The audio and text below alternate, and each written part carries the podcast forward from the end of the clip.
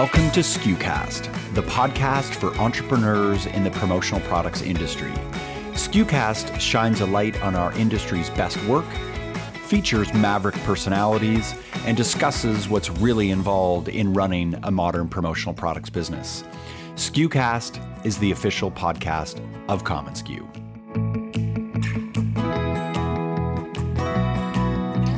Hello and welcome to SKUcast. This is Mark Graham, and we are back with another edition of our Supplier CMO series. In this series, we interview prominent marketing professionals on the supplier side to uncover what it takes to market effectively within our industry. Supplier marketing professionals often play a less visible role compared to their sales colleagues. This is not entirely surprising given sales is very much on the front lines of our business. This series is designed to uncover the personalities of our supplier marketers and to better understand the role that marketing plays in bringing promotional products to market. I'm very happy to welcome Brandon Brown, VP of Marketing at Snugz USA, to the SKUcast. Brandon has led a maverick team of marketers and creatives over the last few years in building the Snugz brand into one of the most envied and well positioned brands in the industry. The Snugz marketing journey is a fascinating one, and I look forward to digging deep with Brandon on how he approaches the art and science of marketing at Snugz. Brandon, welcome to the show, sir. Thank you, Mark. Thanks for having me. Appreciate it. Yeah, absolutely. I've been really looking forward to this. So thank you so much uh, to for agreeing to uh, to spend the next forty five minutes with me. Um, so let's start off with understanding your path to the VP marketing role at Snugz. Sure, sure. So it's it's been a long one. Uh, I've been now at Snugz for ten years in September, coming up in September. So it's uh it's been it's been a journey and it's changed just like Snugz as a company has changed. Uh, I was in the military for ten years and graduated college, and you know I. I my first job right out of college, I worked for a, a large financial institution here in Salt Lake, and you know, doing a lot of web and design projects and and uh, some different things. A great job. Um, and then uh, I was approached by our current CIO, Roseanne Webster, who I've actually known since kindergarten. We we grew up together. Yeah, that's right. It's crazy and so uh, yeah we've known each other. We were hanging out one night and she just she came up to me and she said hey you're gonna you're gonna work for Snugz and i'm like who? And uh, she she brought me in for an interview and i met i met brandon and along with the couple of dogs running around the office and it was it was quite different than you know where i had come from. In fact i was immediately greeted by brandon in shorts and a hat and i was in a suit and tie. and he's like, You're going to have to dress down a little bit. You're making me nervous. he hired me on and basically, you know, I was, I was kind of one man show for, for quite a while, you know, doing anything and everything I could in the time that I had and virtual proofs and ads and, um, you know, managing the catalog, managing the website. It was, it was a wild ride for, for quite a while. And so, yeah, then after quite a few years of that, you know, knowing that we had to evolve, we're able to kind of fast forward to today where we've uh, been able to assemble, you know, a lot of amazing specialists um, that are way smarter than me, and they are amazing at their craft, and and uh, you know, we're able to create some really cool marketing pieces now, and I'm just happy, you know, where we're at, and hopefully we can keep everyone happy and, and, and continue forward. So you mentioned these specialists. Uh, can you tell me a little bit about the makeup of the marketing team today and what each person does? Sure. So right now, I mean, we we no matter what, you know, in Snugz and it's a small company like ours, you know, a lot of us wear many different hats and so a lot of people are doing different things but i think right now we've got six designers who you know create all the print the catalog online ads virtuals storyboards all those those things. And then we have Cody, who you know on the social side of it. And then Jeff Anderton manages all of the, the video side. And then I also have three people in product development and R&D, which I oversee as well. But yeah, I mean, these, like I said, these guys have specific job titles, but we do everything together. We come up with all the ideas together and I mean, we even have people in our own videos. they, they, end up starring in our videos, and that's just part of being on the team. So, well, yeah, and I, but I also think that that is such a wonderful thing because the Snugz brand is known for the fact that it really uh, promotes this human to human connection with the customer base, and the the fact that you're in your own videos means that you're not afraid of presenting your personality to the industry, which I think is great because not a lot of marketers are comfortable in doing that because they think it's unprofessional, and and I think it's uh, really neat what you guys have done. Oh, thank you. Yeah, it's, it's always fun, always interesting. So you say you started off as a solo marketer. What was what was your first marketing hire and what did they do? And why did you decide that, that you needed that additional firepower beyond yourself? I always knew that I needed help in just content creation. You know, I mean, Yep. just because the demand for virtual proofs from the sales team and sales tools and things that you know sales needed and think that there was just it was so overwhelming. And then also understanding that, hey, I've still got the marketing and the brand side of it. And, you know, there's a catalog, there's a website, there's all of that. So, you know, that first, that first hire was definitely a really talented designer that could hopefully run circles around anything that I could, but also bring a little bit different dynamic so that, you know, not all of our stuff looked like my design. not to say that it's always a bad thing, but I think that's just, you know, we just wanted some diversity too. And so that was the first hire that I was able to get was another designer and it was a good one. I think it's really interesting that you started off as the sole marketing person at Snugz. And I, I think that people listening to this podcast may may struggle to uh, to imagine that a large supplier like Snugz would start off with just one marketing person. So I think that, that that's that's just something I wanted to to uh, to make mention of. But the the other thing that I think is interesting is that when you start off in a role and you're doing everything and you're controlling every facet of the production. So in your case, you started off as a sole marketing person. You're doing web, you're doing content.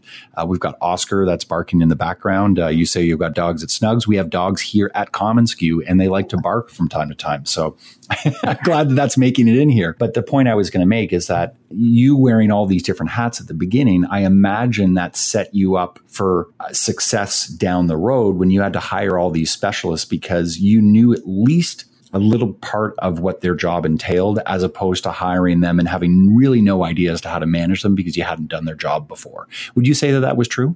Oh, absolutely. And that's just something that, you know, every every manager probably has that same sentiment. I mean, you're you can't expect your team to jump in and do some of these things if you don't have experience doing it yourself. And I think, you know, even back to my military days, that was just something that, you know, it would always frustrate me if uh, if someone had never done my job and they're telling me either how to do it or um, you know when to do it or whatever. And so I think that you know that's that's definitely the case. I mean, I can go and have. I mean, I haven't done them for a long time, but you know, I think there's you know there's something to be said about the manager that has done the grunt work and can then lead. It, it definitely helps in that respect. Yeah.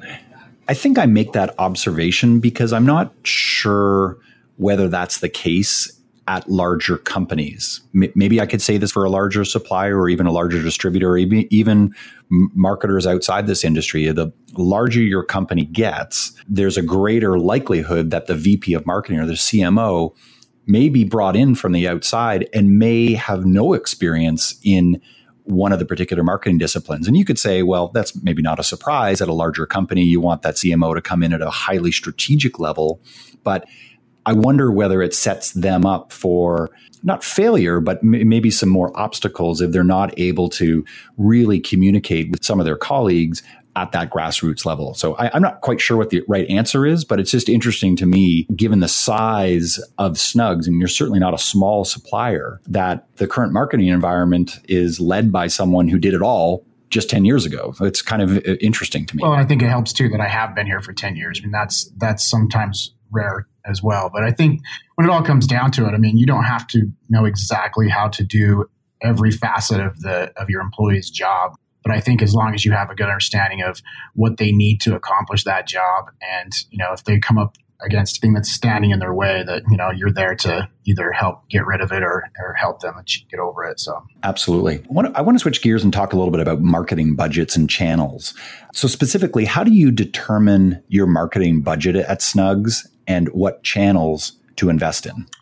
So yeah, budget budgets. Uh, you know, def- definitely discussed, you know, throughout the year as things change, as they always do. You know, mar- marketing budgets can can fluctuate, but typically, you know, as a senior leadership team, we'll we'll meet um, end of Q3 and kind of set a goal for the following year. And I'm always asking for way more money, and I, you know, usually have to come back to reality after they say, no, we need to, you know, invest in things. I want to do this, and they're like, no, we need to calm down a little bit, Brown. But I, I think you know it, our owner Brandon is is has always been super supportive of marketing. He understands the importance of it, um, and he allows us to have you know tons of creative freedom. And so he he knows things are expensive, and I you know camera equipment's expensive, video equipment's expensive, you know ads are expensive. So um, you know I think that's always helpful is to have that support, but you know, we we uh, as far as you know channels to to invest in. I mean, we you know it's full circle. You know, the the goal is always to get as many eyeballs on all your materials as possible, and just like your portfolio, you need to diversify and you need to you know hit people with messaging at every turn. So. Um, you know, I'd mentioned I was in the military, and it's a little, you know, kind of a running joke in our department. But we use we used to always use the term "fire for effect," and you know, we use that internally all the time. You know, it's just once we find, you know, something that works, we fire for effect and we hit it hard. And I think that's, you know, hopefully it's clear, your message is clear, but hopefully it becomes memorable after, you know, seeing it in different places. And, you know, they'll see our social media and videos and print ads and online ads. But, you know, we also, our team also has a customer and that customer is, you know, our sales team. And so we also have to serve them. And, you know, we try to do our best with, you know, our trade show booth, samples, sales tools, flyers, you know, virtual storyboards, you know, all those things, you know, just to make their lives easier as well. So it's not always just about investing in, you know, the money side of it and budget side of it, but it's also, you know, serving our own team to. Right. Right. And and when it comes to channel analysis, I mean, when you think of all the things you can do or all the the, the levers that you can pull, like advertising in trade publications, uh, trade shows, uh, EME style events, sponsorships. Um, uh, ads on search platforms like Sage and ESP, uh, so on and so forth. Like, how do you when you when you throw all those channels up on a whiteboard? Like, presumably some of them are going to have priority over others? Or at your size, are you saying that you'll try to invest in all channels because you want to be able to hit as much of the market as possible? Well, yeah, and I think that's always the goal. I mean, sometimes budget runs out or, you know, things just aren't, you know, providing any type of traction or, you know, I think with, you know, um, digital stuff, you, you, know, you're able to to see, hey, you know, what type of engagement we're getting and clicks and tracking, and you know, you know, people are seeing it, you know, but um, but I think you know you want to be you want to be everywhere, and I think that the the promo space and the demographics of, of all, um, you know, there there's different types of marketing that people are comfortable engaging with, whether you know, and I, I think different demographics have proven that you know the younger demographic is definitely more into the digital space, into you know the mobile and the um, the video and the social and others. You know, there's still a place for that catalog and that print ad, and and so I think you've got to do a really good job of you know diversifying that that message. But as long as it's clear and consistent, then hopefully people are seeing it in maybe one or two different places, maybe hopefully all of them, but yeah, no, exactly. I, I think that's an interesting approach. Um, Follow up question to that is what of all those channels that you've invested in, what are the top three or four of them that just consistently uh, overperform for you or outperform, I should say?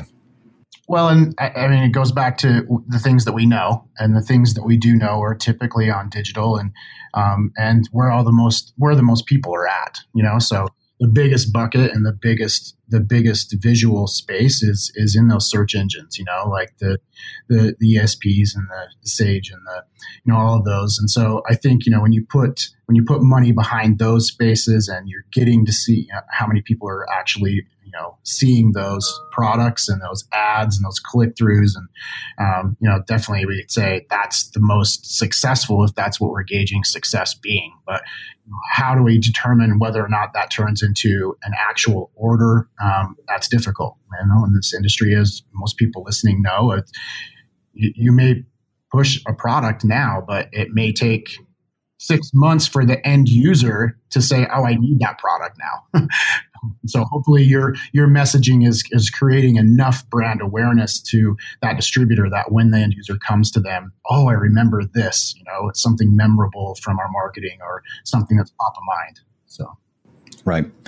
Um, how, about the channels in those uh, third quarter meetings? what are the channels that are the very bottom of the list that uh, you and Brandon are looking at going, uh, we might have to cut this uh, because we're not so sure either A, if it's delivering results or it's just something you've just never really seen great results compared to the channels that are really kicking butt for you guys? Um, well, it, it, it's always difficult. And, you know, I think we get a lot of eyebrows raised from people outside of marketing to how much it costs to do a print ad in any of publications. Understanding that the cost is is very is very difficult to handle. But you know, I think you know print ads have become less of importance when you know we are seeing the engagement coming from the more digital space, and so there has been a shift in in budget from you know we were doing this print ad. And yeah, it's yeah. easier to take some money away from a print ad and invest it in more of the digital space.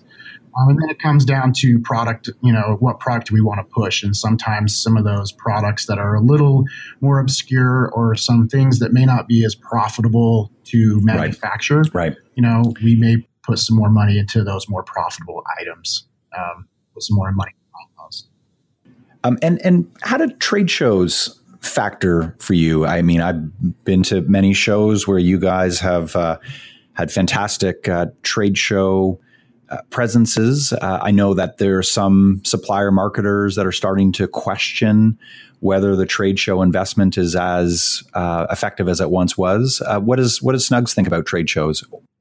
Well, the trade show is definitely still a, an important piece of our mix, you know, and I think that you have to, um, you know, you have to put your best foot forward, and you have to engage in some of those, um, some of those distributors that either don't know about you or may stumble upon you, um, and you know, there's still you know heavy traffic in all the shows that we attend. Now we've you know maybe been a little bit more strategic in the shows that we do attend and kind of cut back on some of those. And you know i think being some of these more personable shows you know you know, and speaking with Brittany, you know, and the sales team, they they feel, you know, they get a little bit more value and a little bit more, you know, projects specific from those. But you know, I still think that you know it's all part of that diversification, and you have to be places. And if we're not there, and they're, you know, a distributor is walking the floor, and they they don't see us, but they see one of our competitors, then you know what what could have been a great customer is is is we've left left that out. So. Right, right. Yeah, no, I think I, I think that's fair, and and I think to some extent it's a it's a function of of how creatively you show up at a trade show, and I think when you hear from a supplier in particular that says, "Oh, trade shows are are not as effective as they once were," oftentimes there's a direct link between how they show up at these shows, how their booth is designed, how their staff show up, how they're engaging people. Um, when you go to a Snugz booth. I mean, I can speak to the last time I saw you guys at Expo in uh, January 2018. It was like a full on party, you know, with you guys wearing your camo hoodies, and you know, it was great. And it, when I say party, it you know, it was a fun environment, but at the same time, there was also a lot of business being done, and your products were being put put out there. Yet you could walk around the corner at Expo, and there's some sad supplier booth and someone sitting there with no friends and well, and they may leave and never come back and blame it on Expo, but eh, I don't really know if it's Expo's fault. It may be how it is that they chose to show up and engage pre, during, and post show. Sure, sure, and I think that's just a testament to our sales team and and the relationships that they've forged through the years. That you know, yep. the people want to come and even if it's just to come say hi, but hopefully you're giving them a reason to come to the booth. And you know, we we we definitely do our best to you know create some innovative and some cool new items every single year. And you know that's a typical question of you know usually the first thing out of a distributor's mouth is what's new? And so if you're prepared with with with that answer and and then they hopefully will remember that and come back to find out what's new the next year. So. Yeah, absolutely. Um, Brandon, tell me about your biggest marketing fail and why it failed, and you know how you if, if, you could even share some some metrics around the failure like how much it cost you. And i'm also curious as to what it is you learned. So that's a, a four part question all around your biggest screw up. Well i think i think it's um wow. I, I, think the one thing that i remember the most is uh, probably as recently as um, going into 2017 um, we were we were launching two new uh, product lines, um, Soul Kicks and Traverse. Um, and uh, you know we had we had worked tirelessly on getting everything ready and putting it in the catalog and getting everything you know tested and brought in. And we created all this momentum and excitement. I mean the phones were ringing customers wanted product um, but overall we just jumped the gun and we had major issues with inventory. We were struggling to get the quality of products that and getting you know our um, everything together. And you know, from the marketing side, I feel like we did a great job. And people were like, "Well, you did marketing great. You did a great job." But I think it was our fault for you know making promises to our customer, the distributor, that we could actually deliver on these things. And so um, you know, we could have simply as easily just changed our messaging and said, "Hey, it's coming soon," or "It's going to be available later," or do a pre-sale like what we're doing right now with our all of our new items for gift collection. You know, I mean, it's a simple, just the way that you spin it in a marketing sense.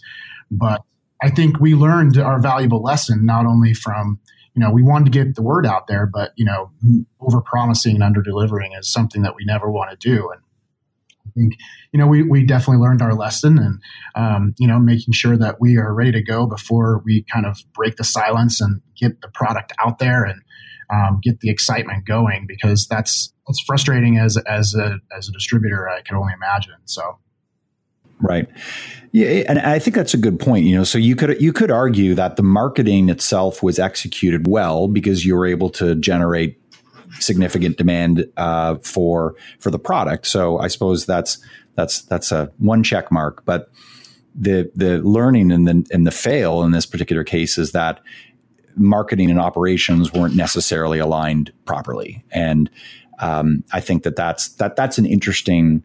I think that's an interesting lesson um, to to make sure that all parts of the organization are, are speaking to one another. And not to suggest you weren't speaking with one another, but maybe there was.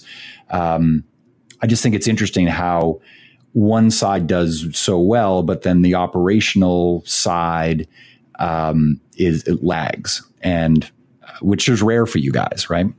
Well, and I think that it was just yeah, it was just more or less you know we we were trying to hit a you know an expo or these first two shows. You know, I mean these are this is a great opportunity to get you know that message out there. And sometimes you know from the marketing standpoint you know we we turn a blind eye to the struggles that maybe the manufacturing because we are a true manufacturer of a lot of items we turn a blind eye to you know how difficult we're making life you know in that area. And you know i think we've we've learned that lesson. And i think even just moving forward in the last few years and you know putting out the product that we can all be proud of and that we're that we this we can put our stamp of approval on and put our name on now. And you know the the it's changed dramatically in these in, in the last year as far as just launching new products and the alignment of uh, you know manufacturing and inventory and and product development and the testing and then you know saying marketing let's go we're ready. That, that's that's so important. Right. I, I'm curious to understand the process that you go through, Brandon, when you're building your marketing plan. So, for for someone listening to the podcast that's trying to understand the science of putting together an effective marketing plan, are there any tips that you can share in terms of the process or some of the high points that one might want to make sure they're evaluating uh, when they're putting this document together?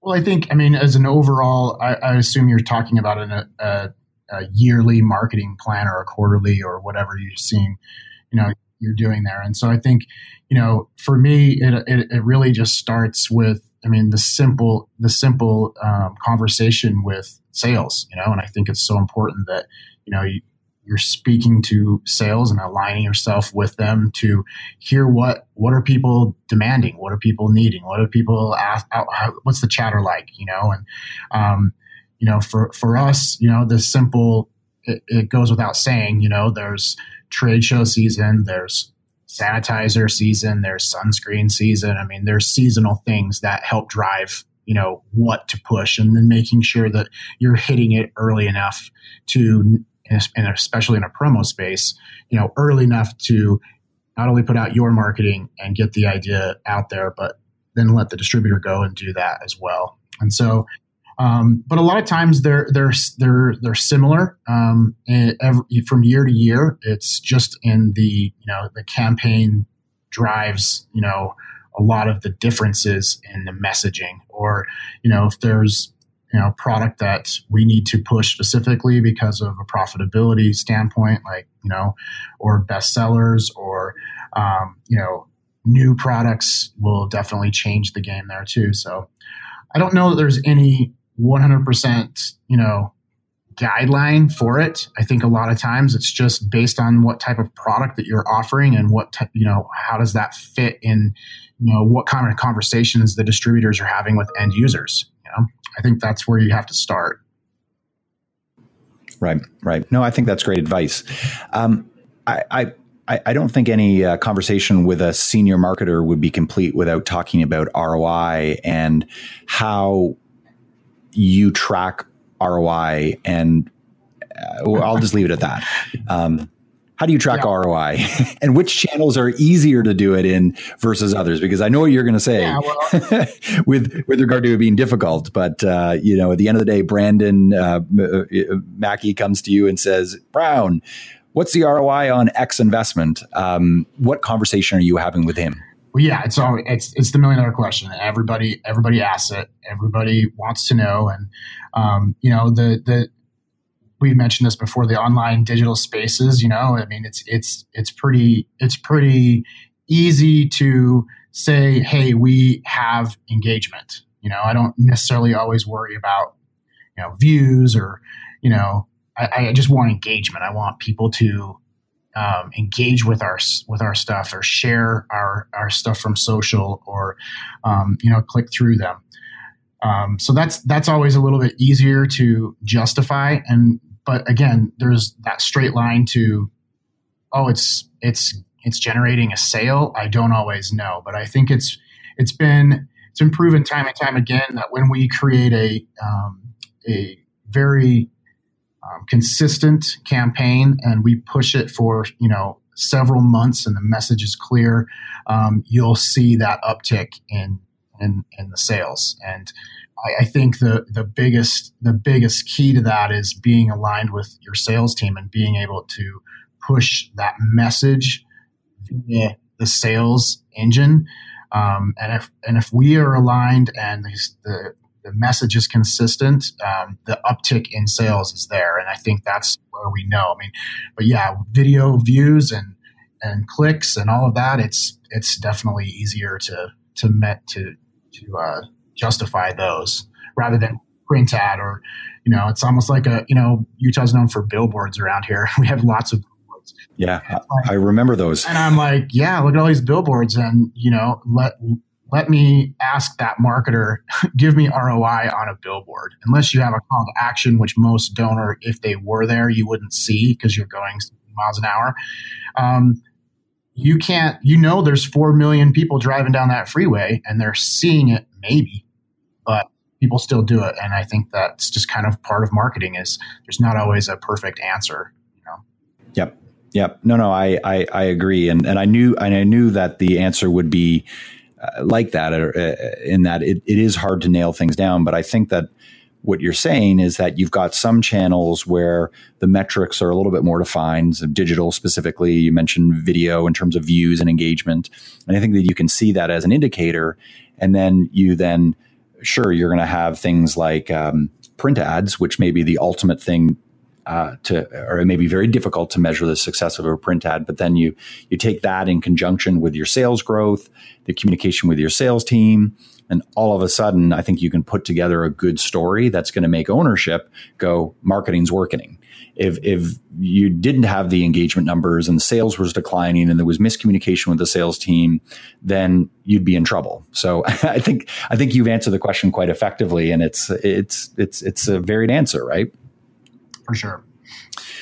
So Snugz is dominant in one category, lanyards how does a supplier that's dominant in one category explore other categories to grow in? And how do you, as a marketer, tell that story so you don't end up confusing the market about what your product offering is all about?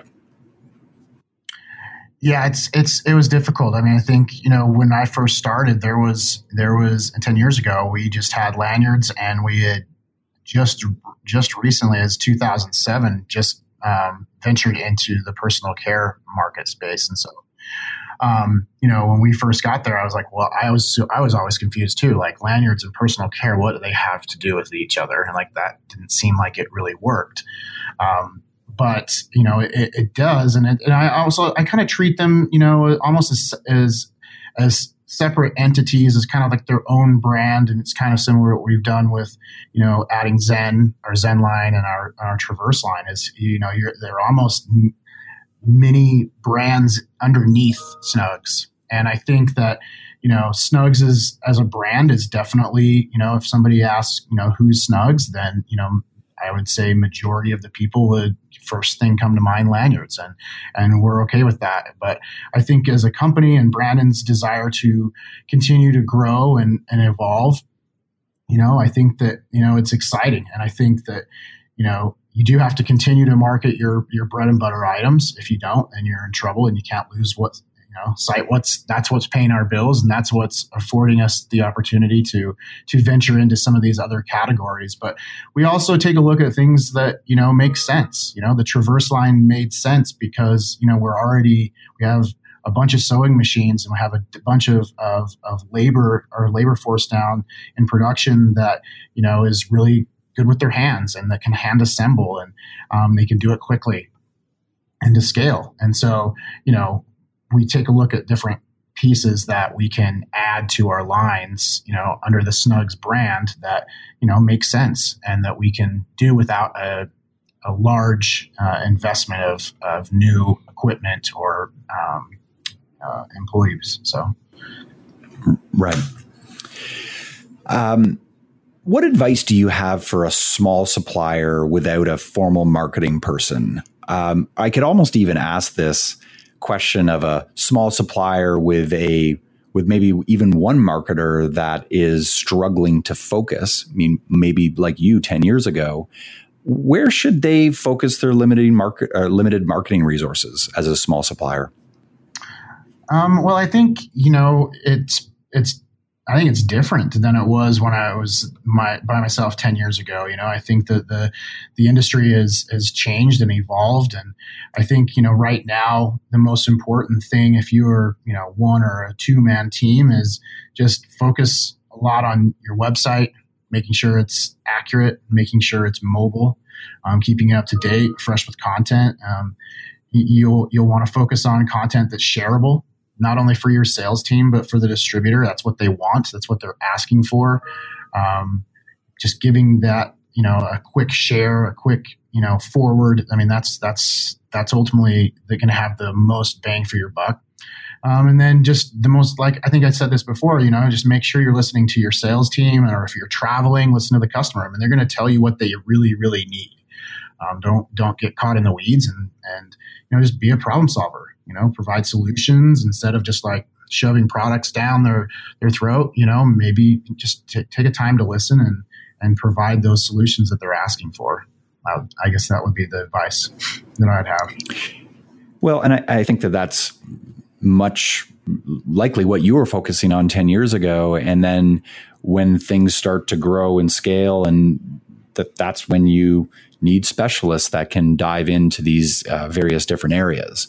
Um, but I think that uh, it's. It, I ask you the question because I, there's I think a number of smaller suppliers who are intimidated by marketing because they may be an owner that is either well versed in sales or more likely an owner that is well versed in product development and operations. That's why they're a supplier versus a distributor, I suppose. And so they so the the owner has that expertise and they do a great job in that respect. But then the the marketing side is is foreign to them and I think that they struggle to know where to go, and I think that they probably make it more complicated than it really needs to be. Um, so that was the reason for that question. Oh, for sure, and I, and I, I think that you know you can't do it all. There's there's no way you can. So don't try.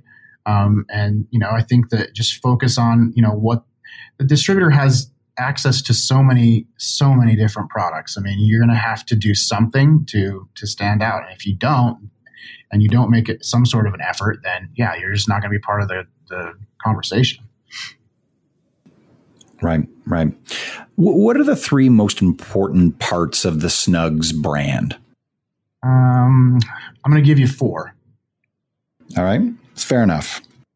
That we care passionately, that we work like crazy, that we think big, and we do what's right. Right. And those are our core values. And I hope that for me, a snug brand means that eventually to somebody. I mean, brand is unique to everybody. I mean, depending on if you're a customer or a potential customer, you're an employee, or even somebody that we're trying to recruit to be an employee.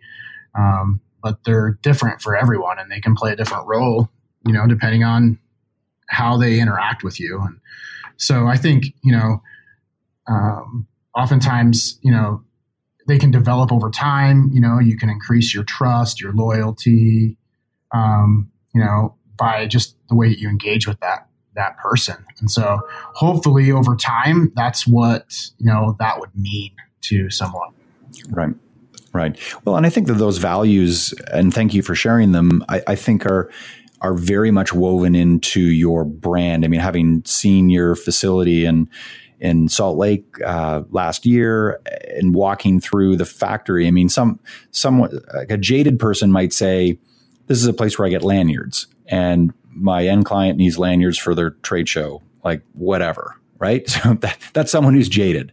Whereas in your case, you, Snugz has been able to pull off this very interesting end result, which is yes, you're just ordering a lanyard, but there seems to be something a little bit more special about it because of the way that you approach your business. And I think that that has everything to do with a the way the, the products are photographed uh, how the brand is positioned in the marketplace to the friendly salesperson to the friendly customer service person to the fact that the order uh, hopefully ships on time and is is produced at great quality. And and that takes something that's very basic a lanyard and turns it into something that's much more than that. So I, I, I think that that's really interesting as to all these different things you you've invested in. And to get back to the values you just mentioned um, is very clear how those are infused into this into this lanyard company. For sure. And it doesn't matter what what product we're we're making you know i think that's that's what that's what's most important to to us and to our brand is you know yes people may know us for those lanyards but if we're selling you know if we're making a lip balm or a journal or you know uh, anything else that that's what we want people to remember for. Yep. Yep. Absolutely. All right. So I've had you talk a little bit about the the the, the Snugz brand. Um, I, I, am interested to know which three promotional product industry brands you admire the most and why. Yeah, this one, this one, yeah, it was an interesting question. Uh, I think that you know, you know, you you immediately start thinking about your competitors because that's what I do. As you know, you always think about who, who's doing what and what people are doing well. And um, but I, I, I, think that there's also those that you know definitely just stand out. And so um, you know, from on a supplier side, you know, I think that uh, you know ETS and Brandon over there does a great job. Um, I think think the marketing's simple, it's clean design, it has you know they have great products, um, they're useful, and they just seem like they really get it. Um, their socials great, um, and so I think you know just just that that that feeling that I get when I interact with that brand, you know, I, I like that. Um, you know, the distributor side, I'm I'm going to be careful here because you know I always want to say I have a favorite one. They're all they're all my favorite if they're our customers. But I, I, I think that um, you know anyone that you know really embraces that more agency, you know that agency feeling for their customer. You know, I feel like that's what end user expects people to be at that level is to be involved from the decision process. You know, right from the beginning, and if they can, you know, and and provide those solutions because they have so many products at their disposal, and it's great um, industry that we're in. You know, there's there's stuff from all different price points, and being able to have that conversation beforehand and and really kind of be you know a full service um, to help them um, for their event. I think that's awesome. And um, and I would say this even if I wasn't on with you, but I, I think commonsku is, is, is a brand that I admire. I think we've been um, kind of on their journey for for since the beginning and the evolution of where it was and where it's becoming now. And you know you continue to do things the right way and you're very detail oriented like us over here at Snugz almost to a fault. and uh, but we we we love commonsku and what you guys are doing over there as well. Well, you're very kind for that, uh, and and we're certainly not we're certainly not fishing for that answer. But uh, to to be to be included in in a list with uh, ETS, uh, I was about to say them that they are among one of the uh, I think was certainly one of the best marketers in this industry. And, and, and I'd even just say period, right? I don't want to say this industry lessens them as a marketer, um, but just how they've told their story, how they communicate. And, and I also just think the confidence that they specifically bring to the market, I think is amazing, right? They're, they're confident enough in their product and their brand that they're willing to say no and they're willing to walk away I'm not putting words in their mouth, but I think willing to walk away. I think as Snugz would, and I can certainly say commonsku would as well, walk away when there's not that right fit that's going to set up both parties for success. And I think that there's a, a, a confidence that comes with that and knowing your brand values and knowing where you're really going to knock it out of the park for someone and where where you're not. Right? No one's perfect. Absolutely. All right. I'm going to ask, uh, I've got uh, two other questions I want to ask you and uh, really appreciate all the time here you spent uh, with me today, uh, Brandon. Um, okay. So, first question is what is on your desk right now, like physically on your desk? Huh, okay, so I have a couple of uh, industry magazines. Um, I've got some new product ideas that I will keep to myself. yes. Uh, uh, let's see, I got a Seth Godin book, and I've got which one? Fresh off the press, brand spanking new, printed 2018 gift catalog. Ooh, which Seth book do you have? Um, it's actually Footprints on the Moon. Some from his uh, Domino project. Oh, okay, interesting. It's, um, it's, a da- it's a daily kind of in first of the morning into the office, reads reads some inspiration. Yeah, I love it. Uh, I love it. Yeah, no, he's talk about uh, you know an amazing marketer. Uh, I think everyone needs to listen to Seth Godin. Uh, that's great. Well, i am now painting a picture as to what your what your office looks like. You know, it sounds like you've you've got a nice tidy desk. Not a lot of crap around, and you you know you're keeping it to the things that are important. So, and hopefully those industry magazines are opened up to a Snugz ad. Ah, one of them is. One of them's to another thing. right, right. Awesome. Um, all right, last question for you, Brandon. If you could hang out for a day and brainstorm with one marketer, dead or alive, who would it be and why? Well, you have already started talking about him, but yes. I, I okay. Would be, Seth would be an, an amazing sit down and and just um, just brainstorm, pick his brain. I mean, he's he is so, I mean, the epitome of honesty and um, authenticity. I mean, he's so great, and I think he, you know, it'd just be interesting to ask him how to apply, you know, stuff that we're already doing and how to how to make it better in promo space. You know, and I think, you know, his his take on, you know, how to market differently but similarly than you would, you know, in a retail space um, would be very interesting. You know, I've always, you know, I, something I always carry with me that I always remember. Um, is uh, you know he always says you know people are attracted to the remarkable, um, but you have to be to be remarkable at you have to be and to be remarkable you have to be uniquely best. That's true. I had that memorized, but it didn't come out right on cue. But I, I, uh, no, no, I, I, I get it, and you know what? I'll, I, I'll, I'll echo that, and and agreeing with you that he is you know, this phenomenal marketer. And I remember first hearing about him uh, maybe 10 or 11 years ago and i was reading uh, someone had given me the purple cow which is which is all about this concept of being remarkable as as you're saying and i i, I didn't know anything about him didn't know i'd never heard of the book before and i read it and just it just sort of felt like the earth move underneath my feet because I was thinking like he, this guy is so fiercely original and he's talking about things that I've always kind of known but have never really been able to articulate it like like he just did. And uh, and um, so it, it that remains one of my top all-time favorite business books. And I highly recommend it to anyone. And, uh, and, and it's very clear that Seth's teachings have had I think, a profound impact on how it is that you market at Snugz and and how it is that you conduct yourself professionally. So I'm not surprised to hear that you've uh, you've you've mentioned him. So that's that's awesome for sure. All right, Brandon. Well, thank you so much for for spending the last uh, little bit of time with us here. Was, I really enjoyed being able to speak about how it is that you approach the art of your marketing, the science of your marketing, and uh, appreciate all the the wisdom that you shared with us here today. So thank you so much, sir. Hey, thanks for having me. It was it was a great time.